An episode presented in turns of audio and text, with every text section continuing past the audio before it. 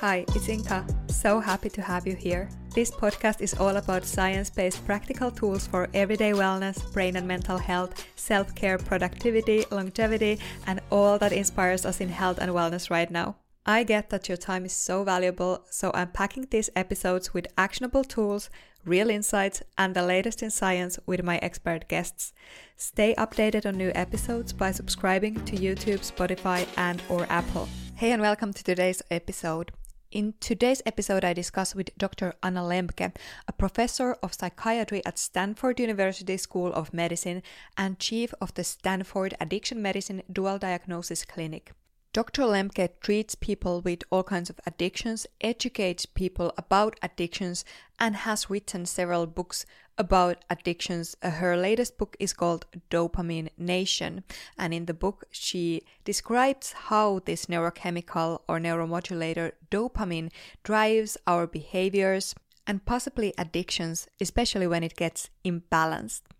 Dopamine is a neurotransmitter known to be important for mood and motivation, but it also has a central role in the mechanism of developing addictions and having mood issues due to addiction.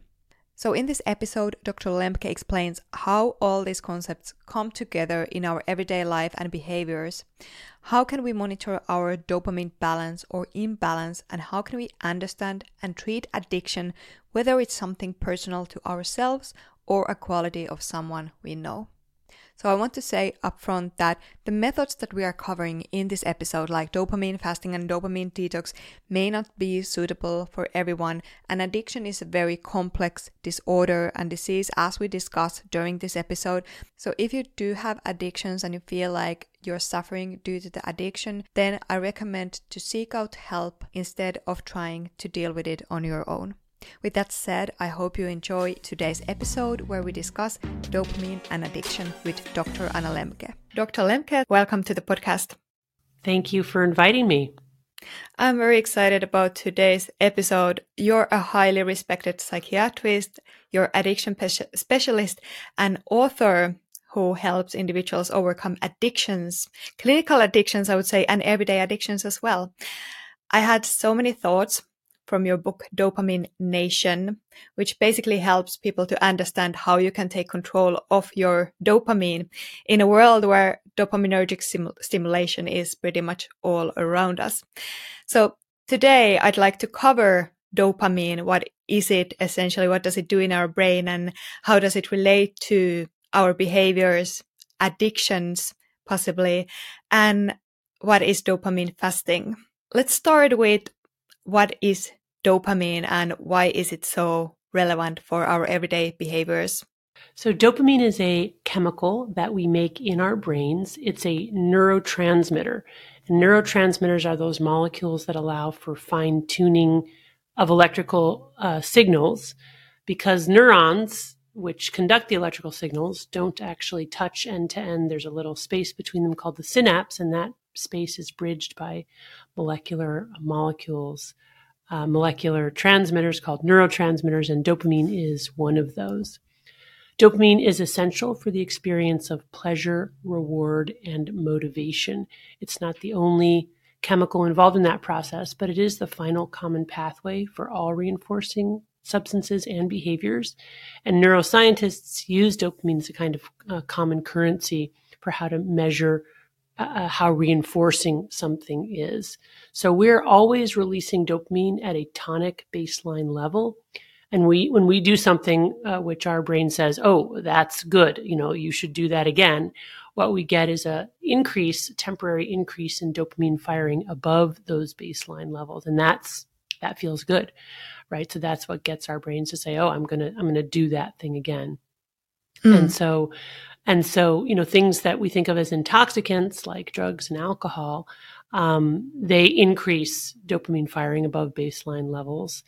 They increase dopamine firing way above baseline levels. But any reward, including natural rewards, will also increase dopamine firing.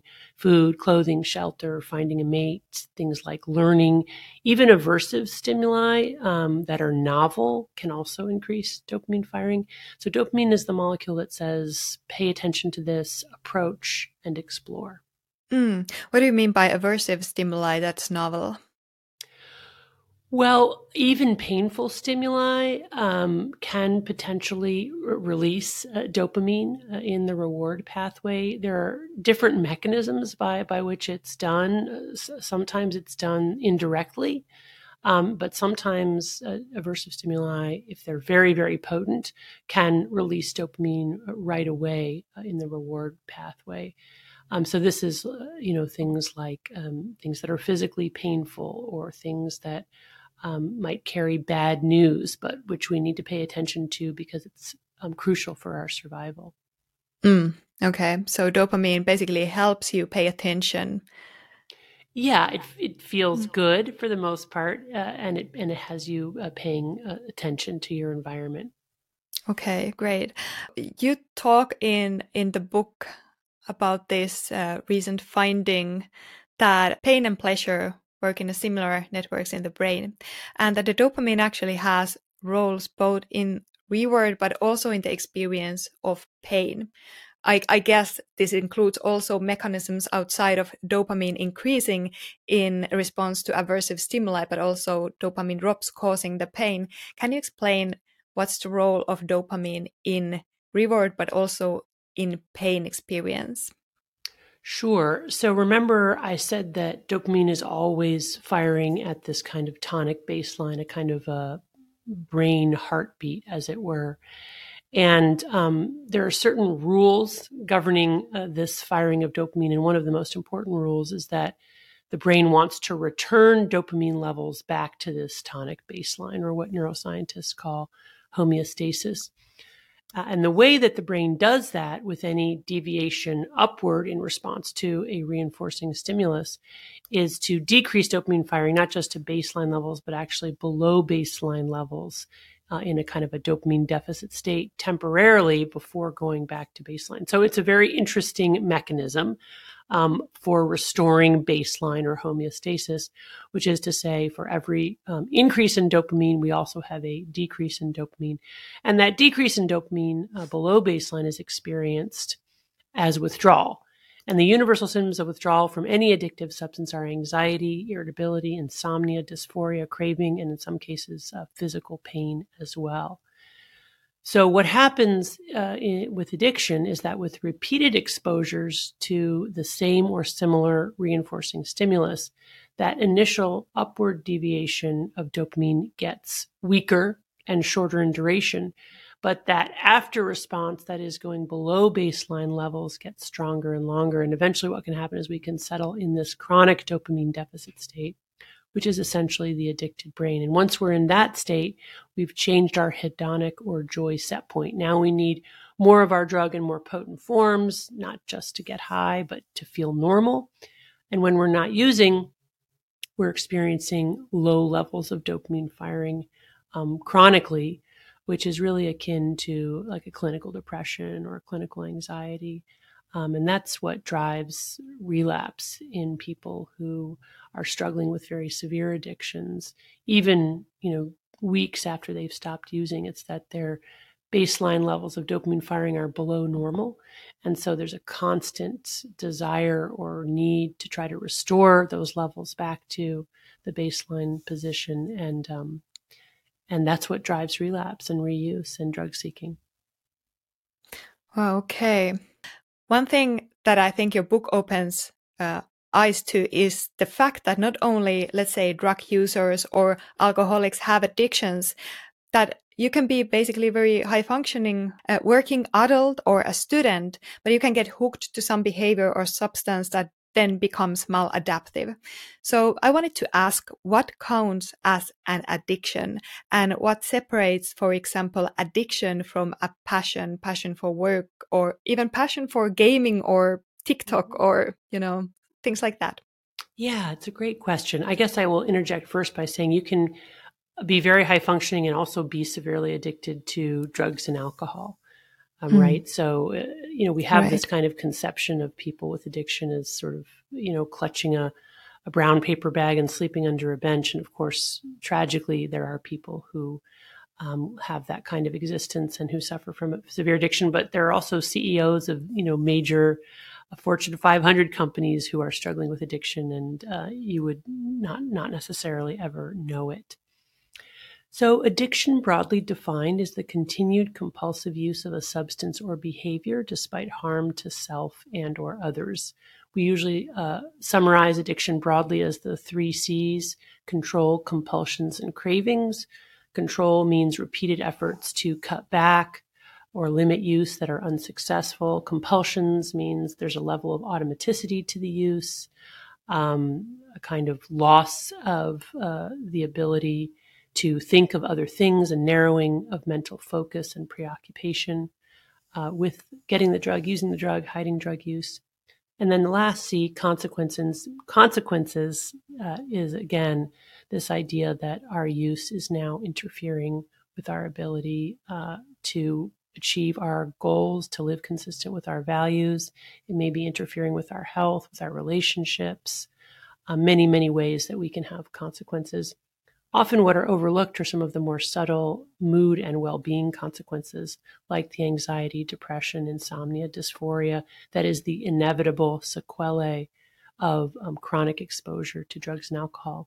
It's also really important to recognize that we can get addicted to behaviors just as we can get addicted to drugs and alcohol. And the sequence is the same. People start out using usually for one of two reasons: to have fun or to solve a problem. The problem can be anything from depression, anxiety, to loneliness, boredom, you name it, everything in between.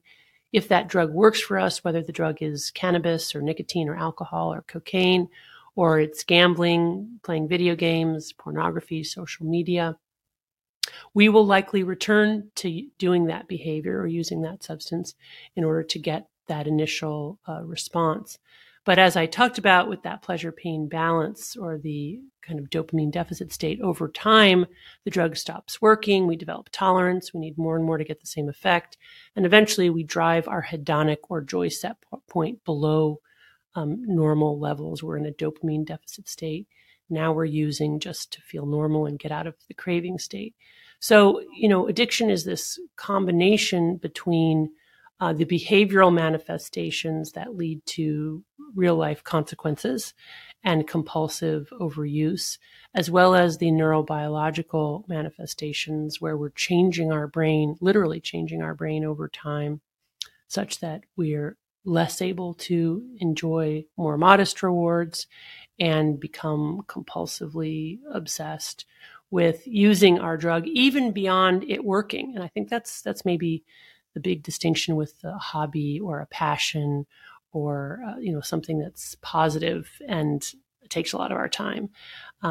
What can happen in addiction is even after the drug or behavior stops working for the reasons that we originally sought it out, we find that we're unable to stop.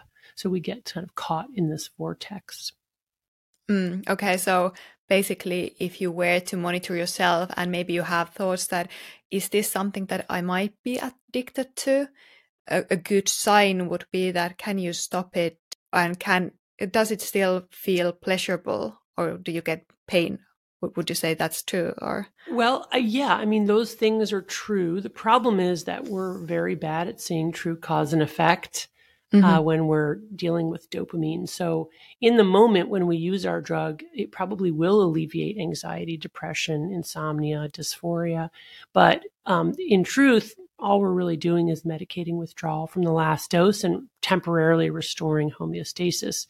In the long term, what we're doing is actually exacerbating those feelings. So we're not necessarily very good judges ourselves of the subjective impact, because again, in the moment, subjectively, you know, the use brings a sense of relief. But what we need to do is become aware of that long-term effect. And for that, we typically have to look at more objective rather than subjective measures. We have to rely on other people who know us well, who are giving us feedback that you know, things are not well with us. We need to look at sort of metacognitive effects, like are we lying about our use? So lying is not in the DSM or the Diagnostic and Statistical Manual, but it's actually a very good marker of whether or not we're teetering into addiction, is if we're lying to others and to ourselves, obviously, about how much we're using, how often, what we're using, So that's a good sort of informal measure. So it can be very tricky, actually, to be able to evaluate whether we ourselves have become addicted. One of the very nice experiments that we can do to try to assess how compulsive the behavior has become is we can try stopping it for 4 weeks and seeing, number one, if we're able to do it, and number two, if we experience withdrawal.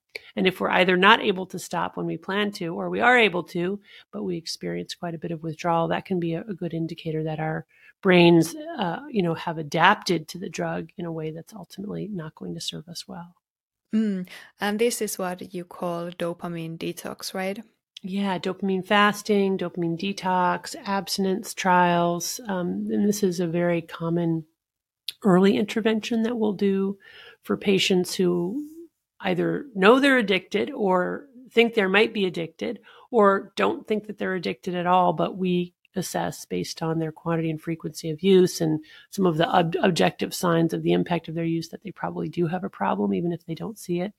And we propose this intervention as a kind of, experiment to gather data to see what's what. I definitely want to learn a bit more about a dopamine detox and talk about the specific strategies on how to do it and what can help with it. Before that, I'd like to ask, what do you think is the state of addictions today in an everyday life for normal people? Are we seeing increasing amounts of addictions or maybe reduced amounts, and why? Since the beginning of human time, there have always been people who have struggled with addiction, whereas some people or the majority of people could use, drugs and alcohol that have been around for millennia. In moderation, there have always been a subset, about 10% of folks who find that they just can't moderate their use.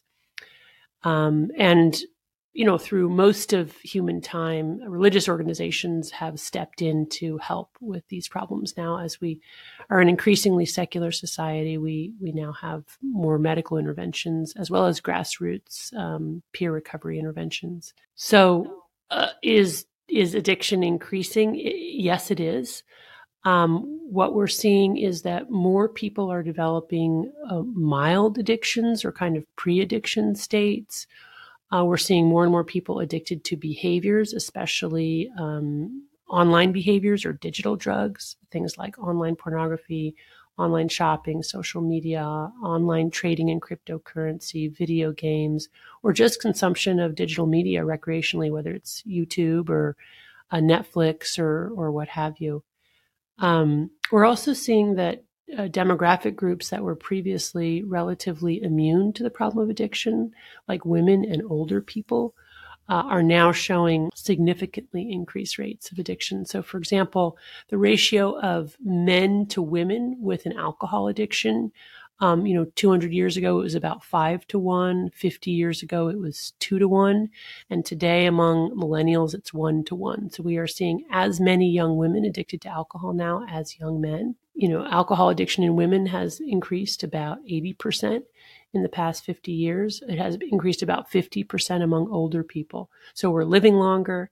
This typical kind of trajectory where people who are going to get addicted in adolescence, and then some grow out of it, in older age, that's no longer necessarily the case. Now we're seeing a kind of bimodal distribution where we have folks who have been able to use their drug of choice in moderation throughout their young and middle ages, but who on retirement or as they enter their 50s, 60s, 70s, 80s, develop an addiction, for a number of different reasons. So we're definitely seeing a rise in addiction. As I talk about in Dopamine Nation, we're now living in a world in which almost everything has become drugified in some way. And so even, previously healthy behaviors like playing games or like reading or socializing, things that we would really think of as healthy and adaptive, have become drugified and have the potential now for addiction. How do we know which behavior might be risky for your dopamine balance? Let's say, how do we know that a nature walk is better than playing video games if they both make you feel good? Yeah. Well, again, the key is that, something that's addictive will make you feel good in the moment, but as soon as you stop it, you will go into dopamine free fall and you will experience craving. And so that's why it's difficult to stop. And that's not true with something like a nature walk. Usually by the time you get home, you're tired and you're kind of glad it's over, even though it was nice, right? You're warm in your house. And so again, these things that are sort of require us to pay for our dopamine up front through effortful engagement, those are things where the dopamine doesn't really wear out or we don't end up in this dopamine deficit state. But things like video games, which are acutely reinforcing, release a lot of dopamine in the brain's reward pathway. Those are things that are going to leave us in dopamine free fall afterwards and become compulsive and potentially destructive activities. Okay. So the key would be if it's immediately rewarding without you having to do much effort, might be more risky. Yes, that's definitely one of the telltale signs. That's right. Okay, that's interesting. One of the things that has recently been studied a lot is cold exposure. Then we study fasting, exercise, and how they change catecholamine levels and neurotransmitters. They also increase dopamine. Can they be addictive? Can you become addicted to cold showers or fasting or exercise? Yeah, as I talk about in my book, I did have a patient who was addicted to drugs and alcohol and who discovered cold showers as a way to help him with his alcohol withdrawal and to reset his mood. And it was really advantageous, again, because what you're doing there is, if you imagine this pleasure-pain balance, you're pressing on the pain side, which is a way to get the body to adapt by essentially having these neuroadaptation gremlins hop on the pleasure side, as I talk about in the book. So what's happening is that you're telling your body that the body has been injured in some way, but it's a mild to moderate injury. And in response, the body upregulates its feel-good neurotransmitters like dopamine, but also our endogenous opioids, endogenous cannabinoids, norepinephrine, serotonin. So that, in fact, is a very good way to get your dopamine indirectly because you have to work for it.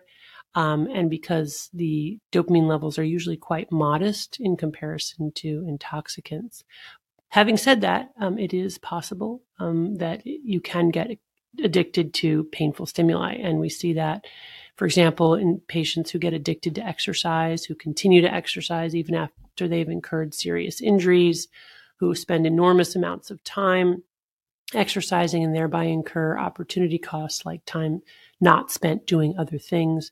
You know, you could say, well, what about professional athletes? Of course, that's their profession. They have to devote themselves to that, in order to succeed. But there's even there a fine line, beyond which you would not want to continue to exercise, for example, again, beyond injury. Once that happens, then you're entering this territory of harm, which is, again, the sine qua non of addiction. That is, once we've crossed over into harming ourselves or other people, we're really, in the realm of addiction. Okay. One way to overcome addictions is, as you mentioned, dopamine fasting. So that's the abstinence from the drug of choice. Can you tell more about dopamine fasting and how does it work? Yeah, so I always like to say up front that addiction is a chronic relapsing and remitting disorder, and it's not like a dopamine fast is going to solve the problem of addiction.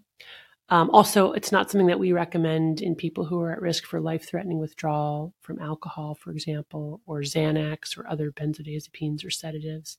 It's also not something we recommend in the outpatient setting for somebody who's repeatedly tried to stop using on their own and just hasn't been able to.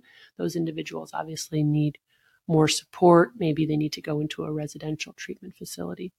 But as a kind of a first pass in our own lives or in our outpatient clinic, a dopamine fasting can be very instructive and helpful. And essentially what we do is we ask patients to abstain from their drug of choice for 4 weeks. Why 4 weeks? Because 4 weeks is the average amount of time it takes to reset reward pathways. We always warn patients that they're going to feel worse before they feel better, but that feeling worse is time limited if they can just get through the first 10 to 14 days, what they find is that slowly their dopamine reward pathway will reset itself. They'll go back up to baseline. They'll start to feel better, be able to enjoy more modest rewards, get out of that vortex of craving, and ultimately, you know, get to a place where not only are they able to enjoy other things, but they're also not experiencing that irritability, depression, insomnia, which they thought they were alleviating with their drug, when in fact, all they were doing was treating withdrawal from the last dose. So that's a kind of an early intervention that we can do. We often ask folks to identify just one drug or behavior in their lives that they want to quit.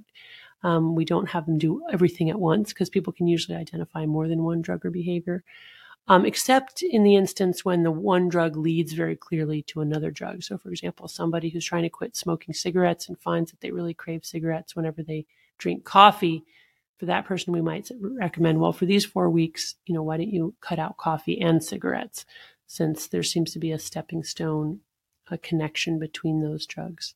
So that's, you know, that's what we do. We can help people with medications if they need it, as long as those medications aren't themselves addictive.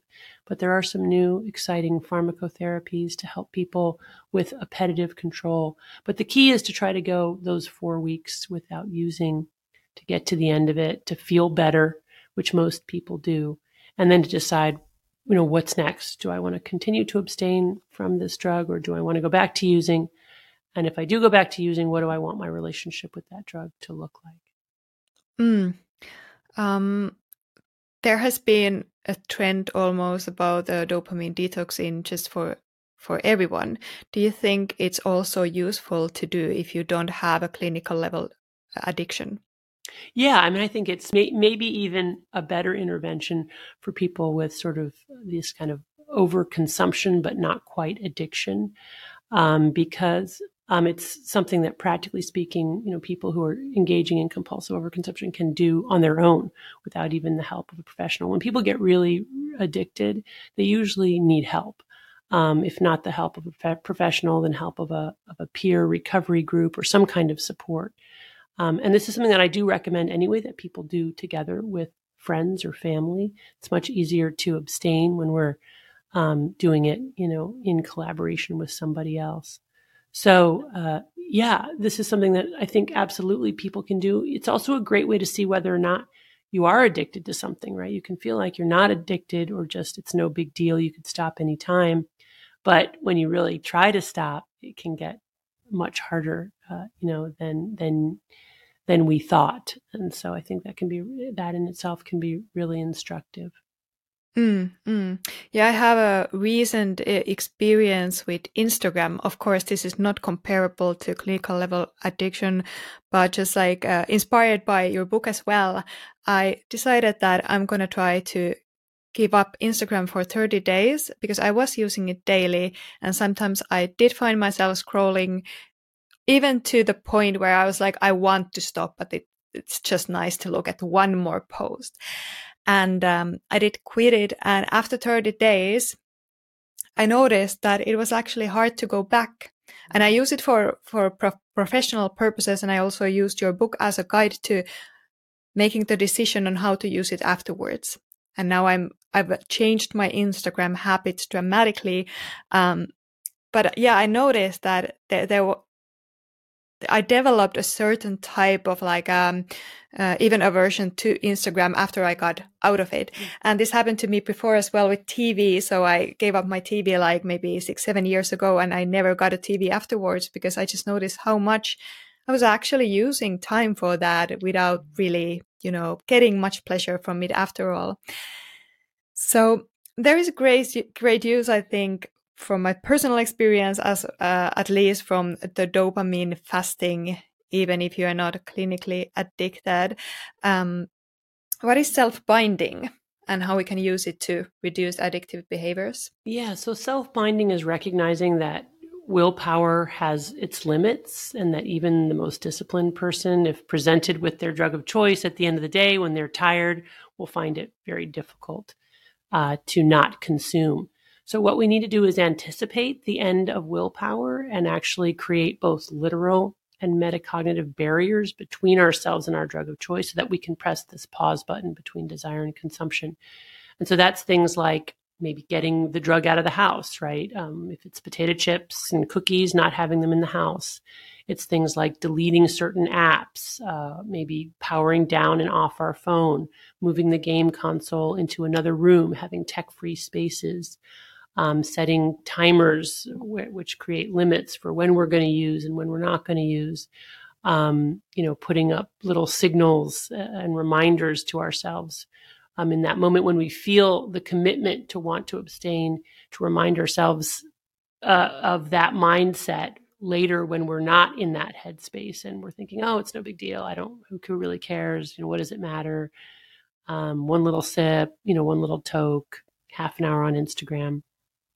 So I think it's really important to engage in this kind of self-binding so that we can kind of arm ourselves for those moments when our willpower and our resolve are not there. And so there are lots of different techniques that folks can use. Mm. What kind of self-binding strategies have you used to make sure that you don't go back to using Instagram in a compulsive way? I have a time-related self-binding. So I have a specific 60 minutes a day that I'm using it, and I don't know which category would this go, but I use it for a specific purpose. So basically for doing so I do educational content, so doing the educational post there, and that's like I guess it's some meaning related. Yeah, right, exactly. So you use chronological self-binding, so you use time as a construct to limit it to just a very specific amount of time every day, and that's a great technique.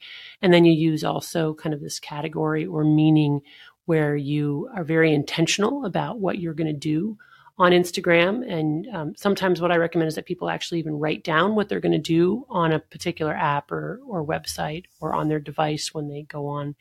And they keep that right next to them, because it's amazing how we can start on our device and completely lose track of why we were there. So kind of writing it down, saying, oh, wait, no, I wasn't actually going to watch YouTube cat videos, was I? No, I was going to do my email. So those are kinds of the types of prompts and limits and self-binding strategies that can be really helpful. They're small things, but the cumulative effect can really be very, very good.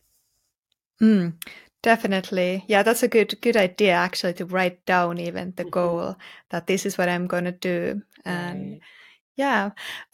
How can we support our dopamine? And I would like to maybe put this question in the frame that many people think or talk about, that they are low dopamine because they don't have motivation or they don't have drive or they are constantly fatigued.